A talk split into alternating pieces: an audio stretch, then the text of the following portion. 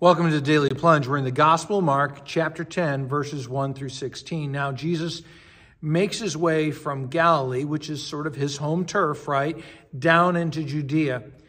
And again, the crowds hear about Jesus. They come and he teaches them about the kingdom.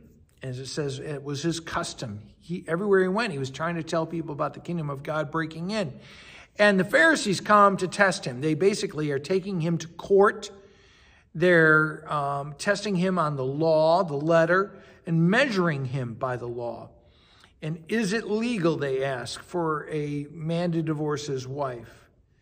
Now, Jesus cuts, he measures them by the law. In fact, he uses the law to accuse them and to, and to show that they're lawbreakers. And he says, It's because of your hardness of heart. It's because you are hard hearted against the Lord that God, Moses had to give you this law, this, this certificate of divorce.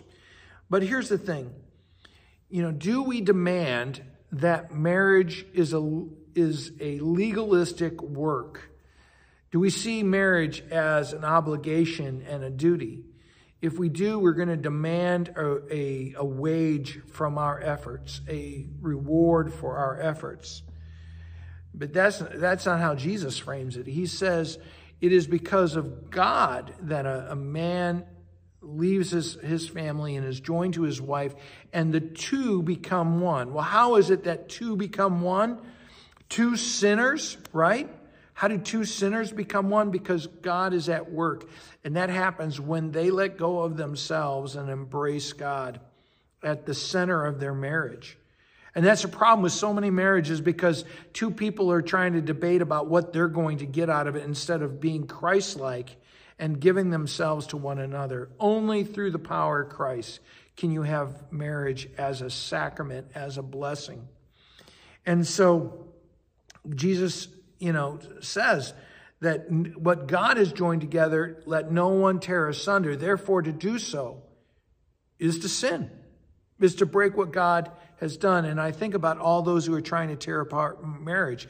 It is evil and wicked, whether you're on the inside or the outside, that you're doing that. Now, the disciples asked Jesus again about what he's teaching. And he says, anyone who divorces his wife commits adultery if they marry again. If a wife um, divorces her husband, she commits adultery. Now, the thing is, is that women in those times really didn't have the legal option of divorce. So, what is Jesus saying? What Jesus is saying is if we break our marriage vows, even if we divorce, well, by stay, even though we're staying in the marriage, we are breaking our vows. But really, what we're doing is going against the Lord. Now, the next thing is people are bringing little children to Jesus. The disciples are like, oh, no, no, no. That's, he's too important for that. And Jesus rebukes them, says, let the little ones come to me. Because he says, the kingdom belongs to them. And what he says then is, truly I tell you, anyone who will not receive the kingdom of God like a little child cannot receive it. What does that mean? Children are, are small and insignificant. And they cannot take things on their own.